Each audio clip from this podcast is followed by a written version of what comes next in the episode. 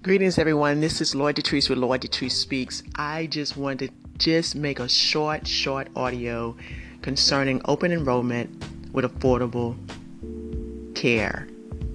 The Affordable Care Act goes into effect so you can re-enroll today, November the 1st, but I also want to give you some information that you may not be aware of. And it's concerning Kingdom Health.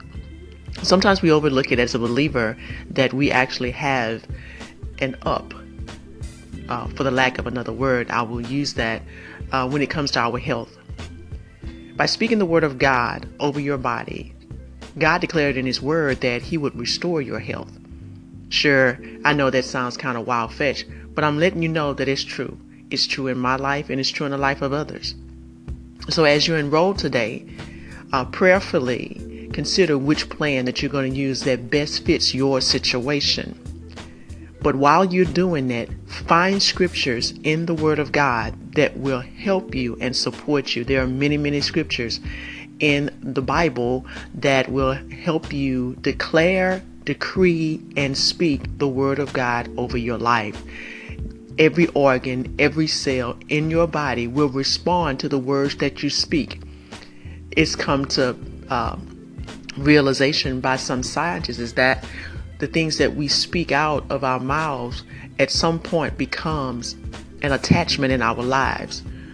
So as the weather is changing, it's beginning to rain, it's beginning to uh, be colder, don't anticipate getting sick. Don't anticipate saying that, oh, it's cold outside, you know, I'm going to get the flu. Well, you don't have to get the flu, but anytime you, you keep reaffirming and keep saying it, there's a great possibility that it will show up in your life. And sometimes we don't understand, nor do we recognize that the things that we spoke today or last or before, excuse me, is showing up in our lives today. So I just want to encourage you as you sign up, also speak the word of God, open up the Bible, enroll in it. There is benefits. There will be a return on the investment that you do in speaking positive words. God will confirm his words, not just positive words, but he will confirm his word in your life.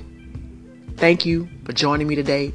I'm looking forward to coming back and speaking to every parent about the remainder of playing smart when advocating for your child. So we went over the S, we went over the M, and we're going to go over the rest of those acronyms real soon this week. You have a blessed day and make somebody else's day as well.